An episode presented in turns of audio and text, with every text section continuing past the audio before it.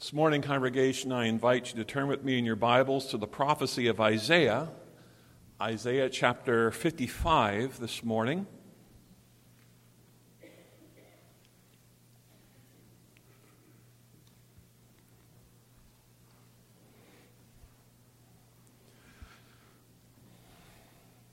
Isaiah 55. I'll read the entire chapter, but take as our sermon text this morning the first five verses.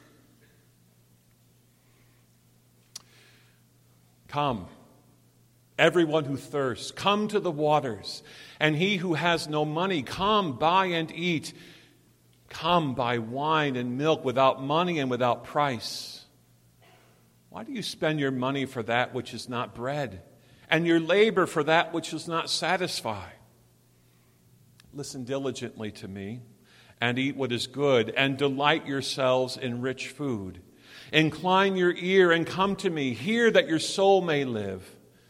And I will make with you an everlasting covenant, my steadfast, sure love for David.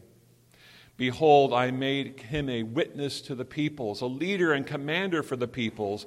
Behold, you shall call a nation that you do not know, and a nation that did not know you shall run to you because of the Lord your God and of the Holy One of Israel, for he has glorified you.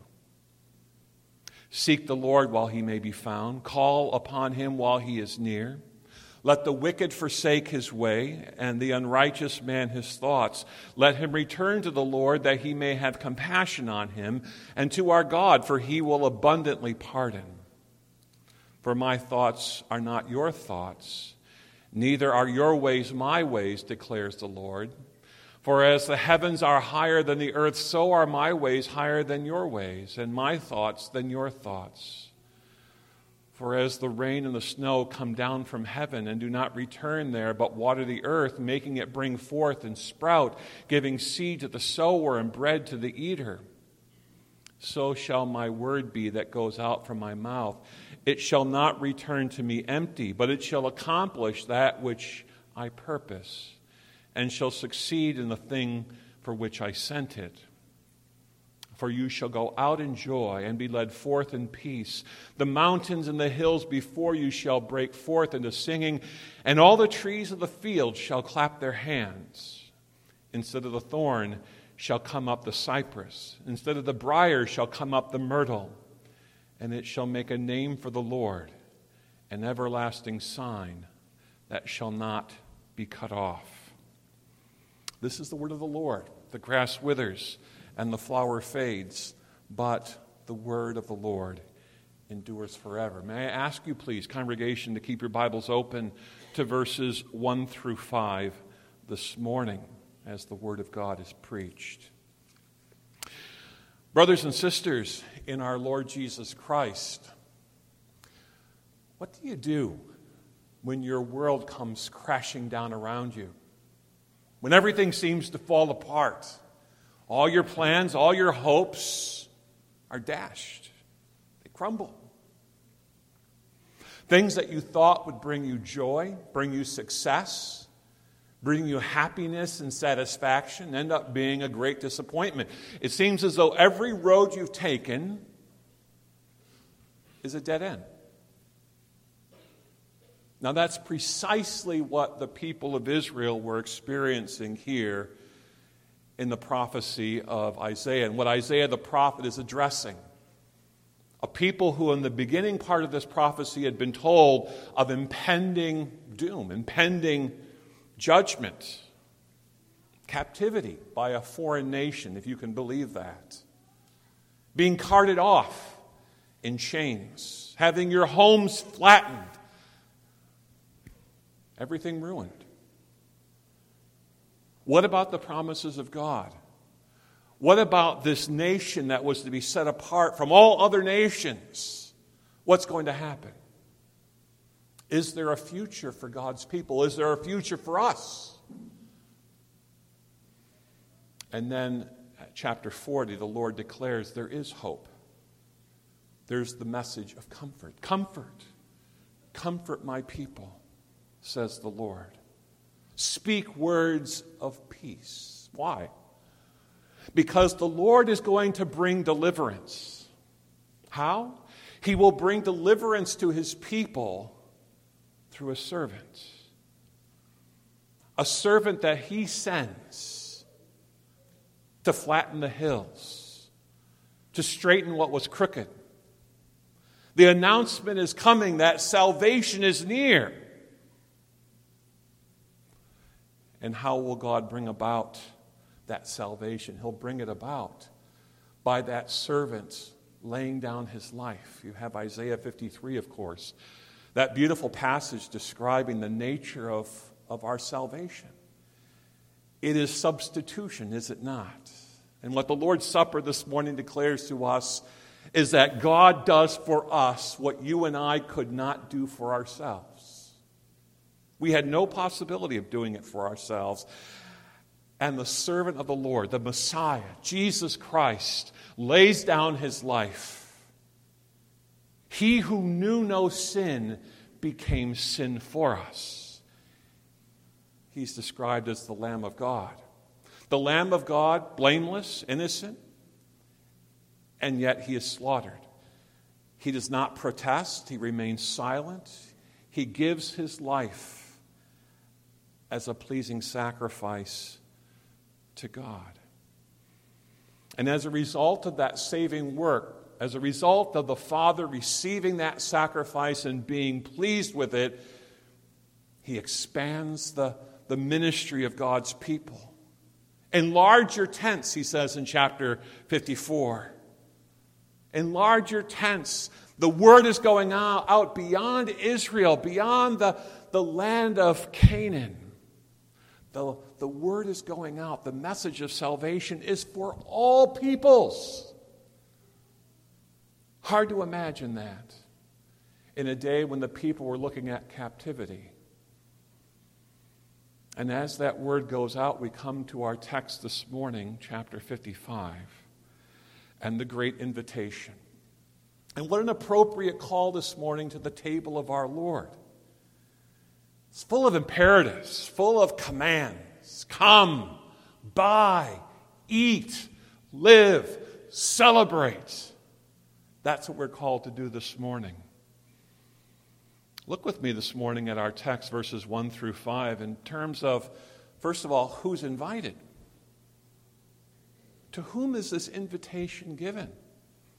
Is it given to the high and mighty, the self righteous, those who are considered better than others? And what are they offered, secondly? What is signified and sealed to us at the table of our Lord this morning? Why bread? Why wine? And then on what basis can that invitation be given?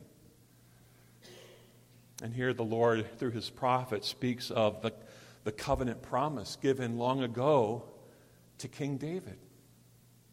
It's on that basis that the invitation goes out to us here at Grace, but also throughout the world.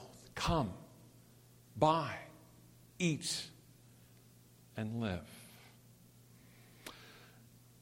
Notice, first of all, who is invited. The word at the beginning of this chapter in verse 1 come. It's strong word of announcement, much like a, a street vendor would issue, yelling out for people, Come, buy. I have it here. Finally, at last, everyone who thirsts, and you who have no money, come, buy, and eat.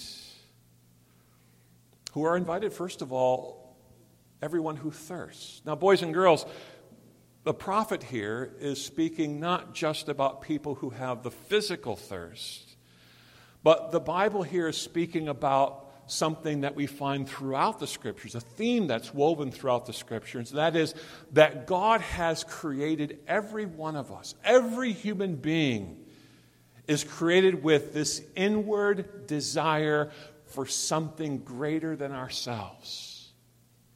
We have been created with a desire for God, a desire to find meaning, purpose, satisfaction, fulfillment in God and in God alone. That's the very fabric, we would say, of the world in which you and I live. It reminds me of what Ecclesiastes says God has placed eternity in man's heart. One of the most significant passages, I think, not just in Ecclesiastes, but in all of Scripture.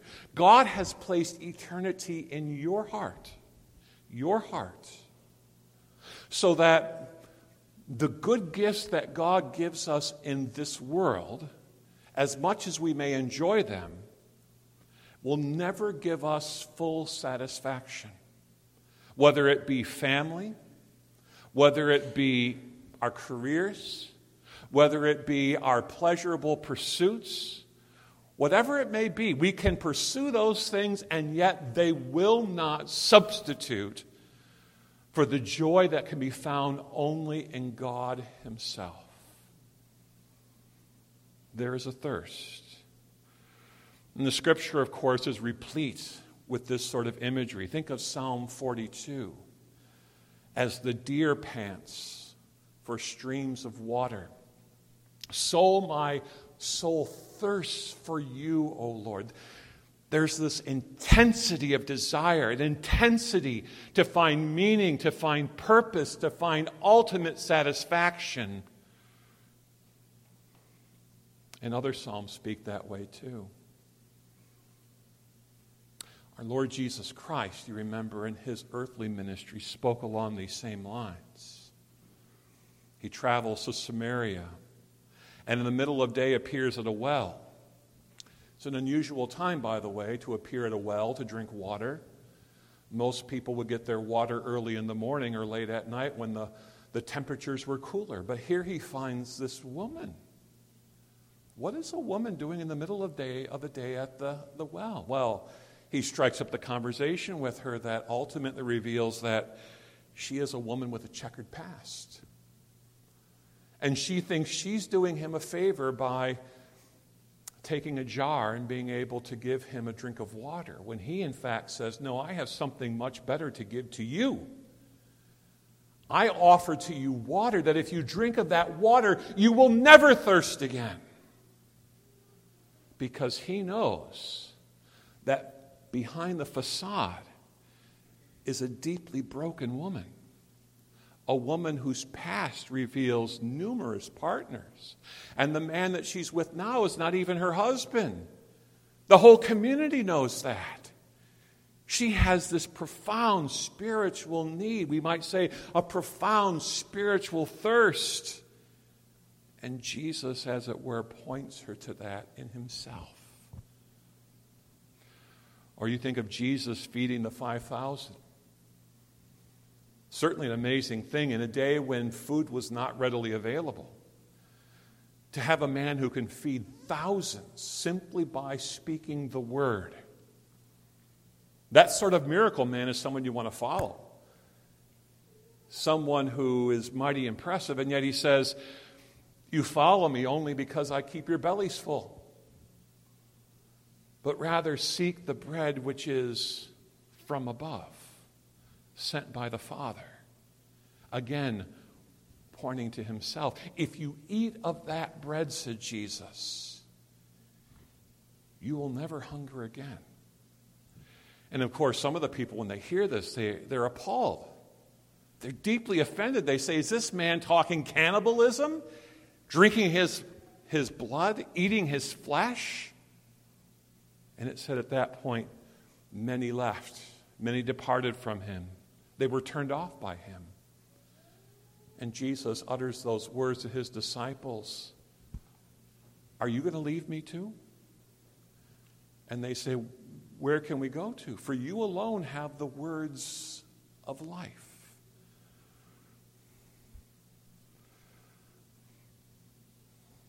Come, everyone who thirsts. What is it that you are thirsting for ultimately? Maybe you are finding that things are not as satisfying as you thought they would be.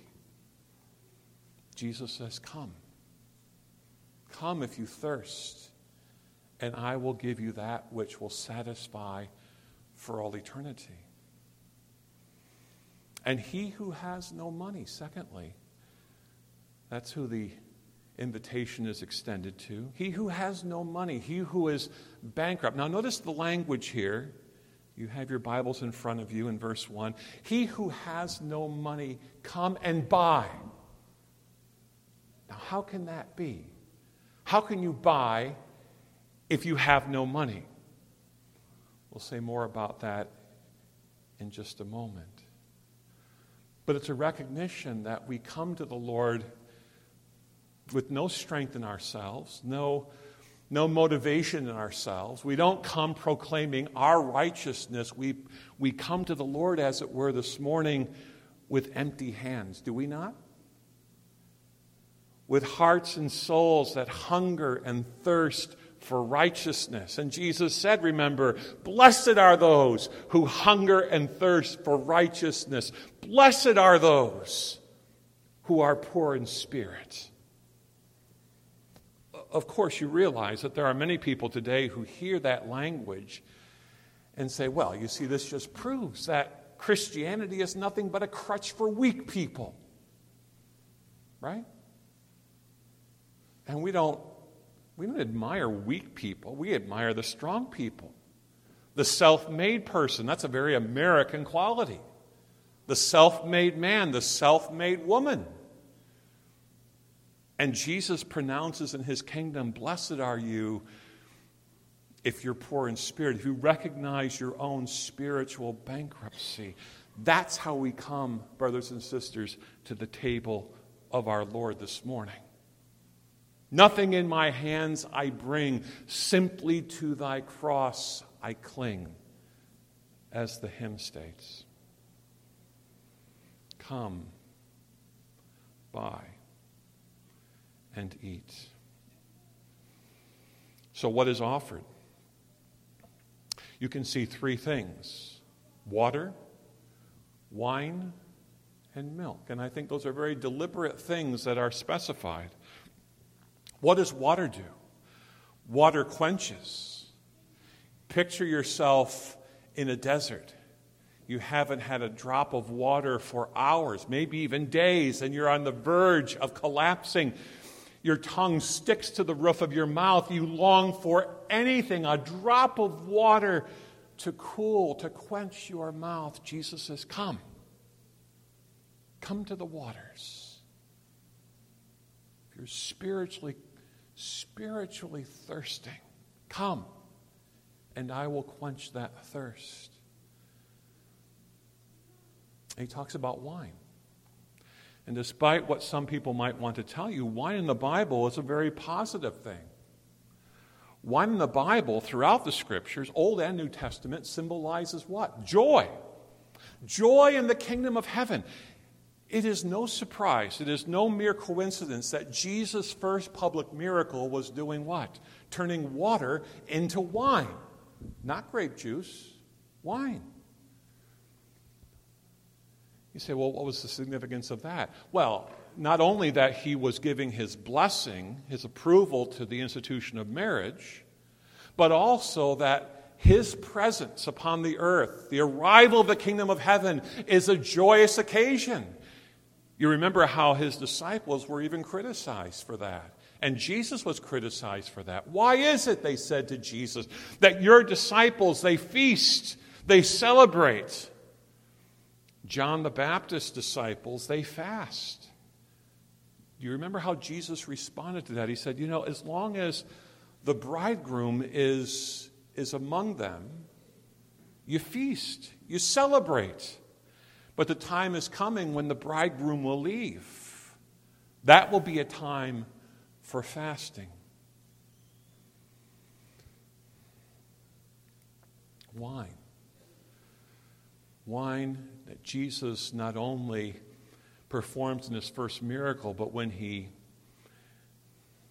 institutes the Lord's Supper, he institutes the Lord's Supper by the use of bread and wine the kingdom of heaven. It is symbolic of feasting, of celebration. And then also he says, Come, buy wine and milk. Milk corresponds to richness, to blessing, to abundance. The land of Canaan, of course, was described as a land overflowing with milk and honey. It's that which nourishes, that which sustains, that which ultimately blesses us. And Jesus says, That is what I have come to do. Not only quench your spiritual thirst, not only to proclaim the joy of the kingdom, but I have come to, to give you spiritual nourishment. That's why this morning we don't simply look at the elements of bread and wine, do we? Do we? We're not just going to walk past the table and then back to our pews. Take, eat, remember, and believe. That, that imagery of eating, digesting, is the imagery of faith. That we appropriate the work of Jesus Christ by faith and we are sustained, we are blessed by it.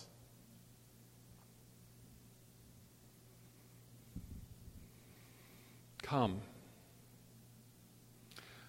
buy wine and milk without money and without price. It is given freely, it is given generously.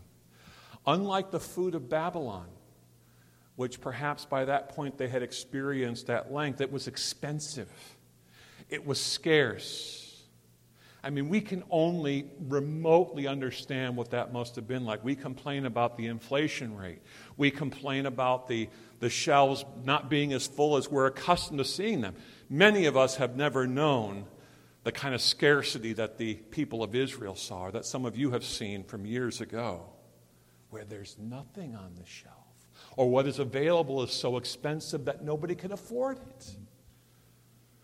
But the food of the covenant, is freely given and it is abundant abundant listen diligently eat what is good and delight yourselves the older version said delight yourselves in the richest affair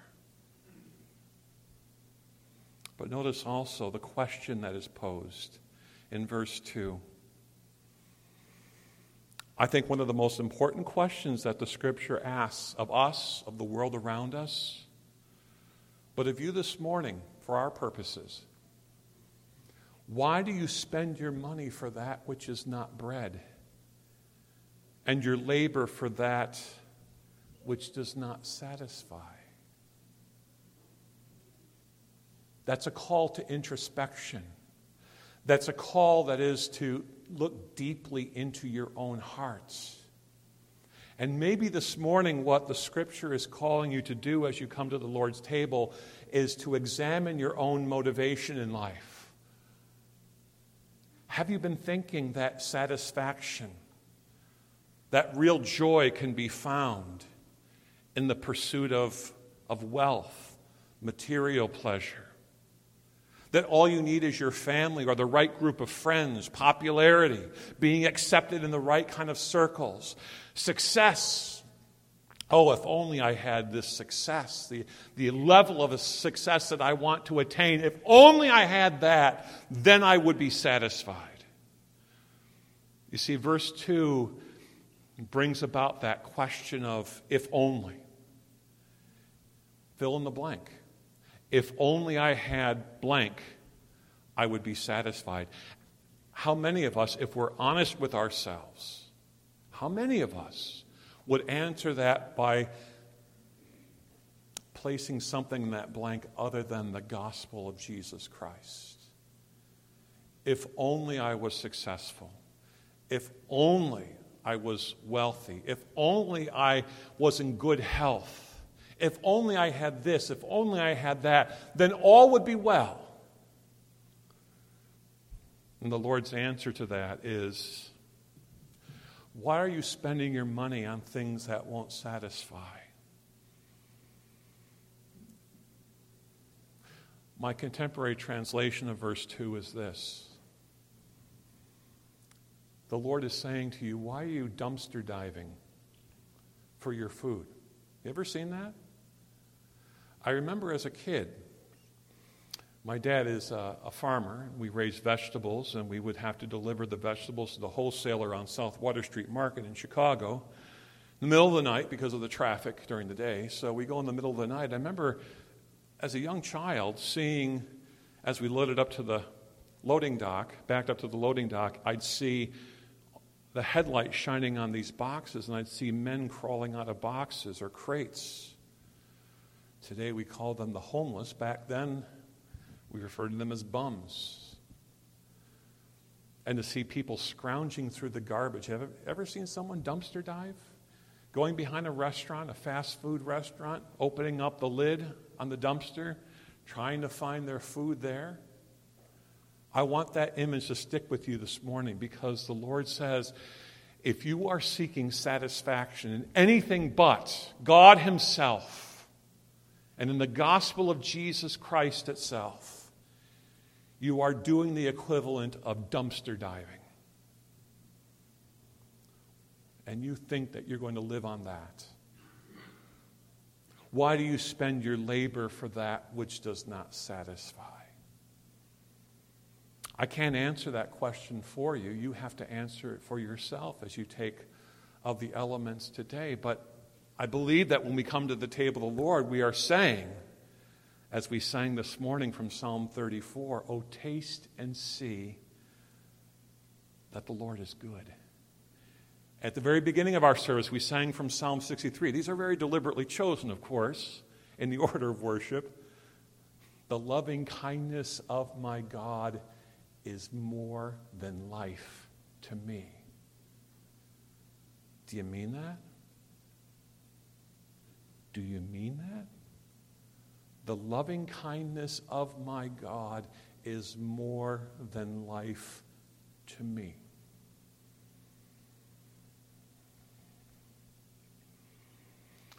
How can this be possible, this invitation? How can we buy that which we have no money for? And the answer is in verses 3 through 5. The reference is to the covenant that God made with David in 2 Samuel chapter 7, of course, where he promises that David's throne would endure forever. And the people, of course, are saying, but wait a minute, we've just seen the monarchy destroyed.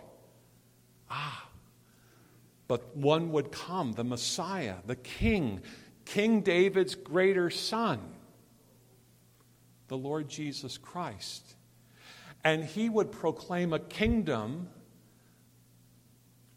in which he would reign. And he would reign by means of humbling himself even to the point of death and then being raised to glory. Something that at least initially the disciples says this they say this cannot be. This cannot be. How does one stoop? How does one humble himself? How does someone reign from a cross but this is what the lord promises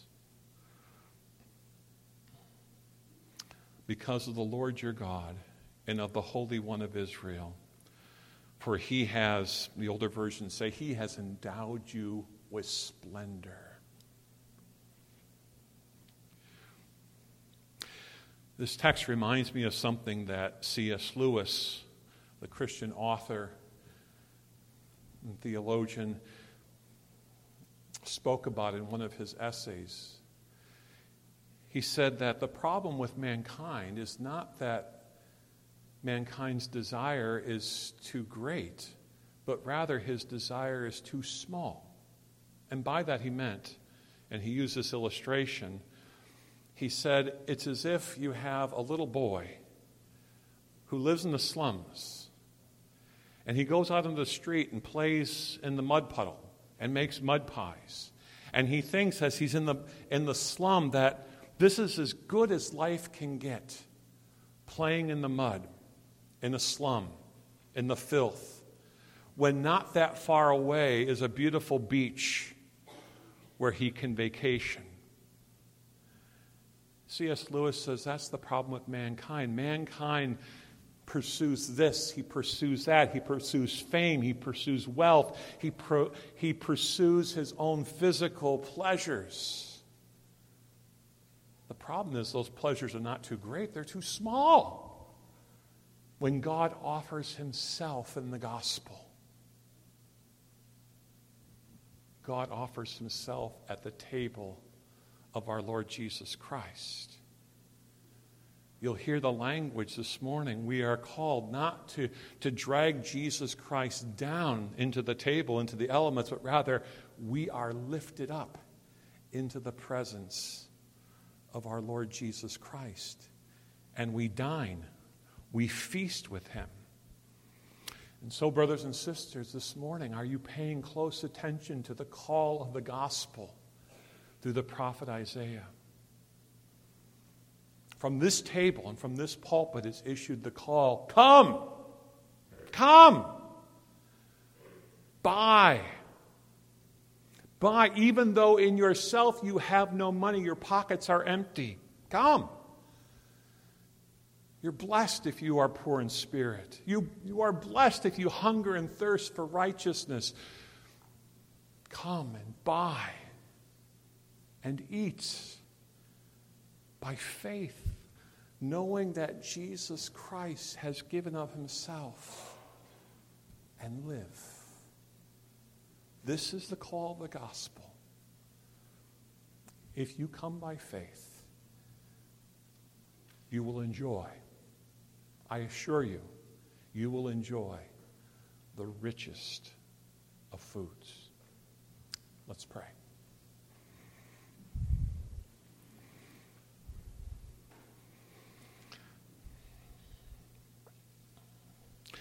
Father in heaven,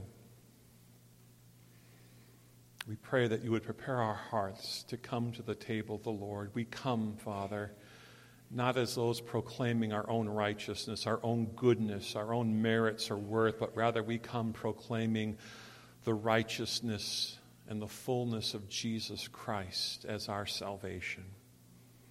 And so, for all who are hungry, for all who are thirsting, for all who seek satisfaction.